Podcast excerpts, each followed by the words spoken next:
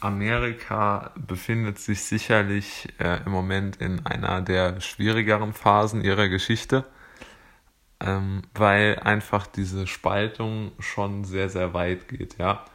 Also wir haben jetzt nicht nur den Fall, dass, ähm, die, Poli dass die Politik und die intellektuelle Öffentlichkeit, so würde ich es mal nennen, sich entzweit haben. Also die Politik sehr konservativ-republikanisch äh, geprägt und die Universitäten und ähnliches ja sehr links geprägt, ja schon fast, also für, Amer für amerikanische Verhältnisse auf jeden Fall extrem links geprägt.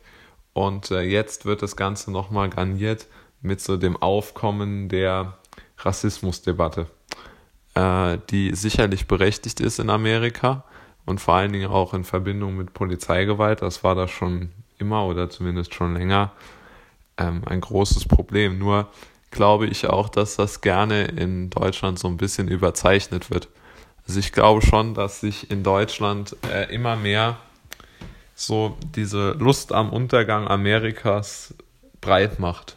Also gerade jetzt unter dem aktuellen Präsidenten Trump ähm, glaube ich, dass Amerika in Deutschland oder auch in Europa grundsätzlich ähm, ein sehr schlechtes Standing hat. Und alles sehr, sehr kritisch grundsätzlich mal bewertet wird.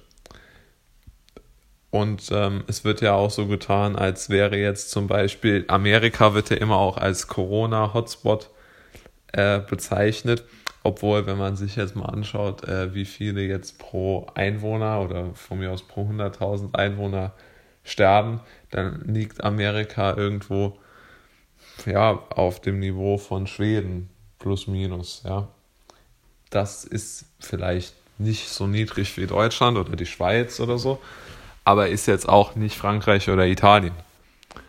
Und äh, es käme ja jetzt auch keiner auf die Idee, jetzt äh, Frankreich oder so als, äh, als absolutes Missmanagement hinzustellen. Ja. Und äh, ich denke, dass Amerika schon noch mehr oder noch ein bisschen stärker ist, als man so denkt. Also wenn man sich überlegt, Amerika ist eigentlich noch die einzige Weltmacht, zumindest militärisch, weil China einfach noch nicht so weit ist, was man so, glaube ich, an, an, an, an Fakten mal hat, wenn man sich mal anschaut, wie viele Militärbasen die USA haben und wie viele die Chinesen, dann spricht das eine extrem eindeutige Sprache. Selbst Russland hat noch mehr Militär Basen als äh, China. Und vor allen Dingen glaube ich, dass die Amerikaner äh, grundsätzlich ein Volk sind, was äh, sehr ja, ähm, leistungsgetrieben ist. Und ich glaube einfach nicht, dass die sich so in ihr Schicksal ergeben, dass sie jetzt äh, von mir aus angeschlagen sind und auch mit vielen inneren Grabenkämpfen zu tun haben. Das ist sicherlich unzweifelhaft so aber ich würde noch nicht auf den Abgesang mit einstimmen. Und ich glaube auch weiterhin, dass die USA die Lenkungsmacht der Welt bleiben, weil äh, sie einfach zuallererst einmal alle großen Technikkonzerne vereinen. Alle. Es gibt meiner Meinung nach auch da keine Konkurrenz. Sie haben sicherlich Probleme mit Maschinenbau, das konnten sie noch nie aber äh, auch von mir aus mit Produktionsjobs für Geringqualifizierte. Das ist auch äh, durchaus richtig.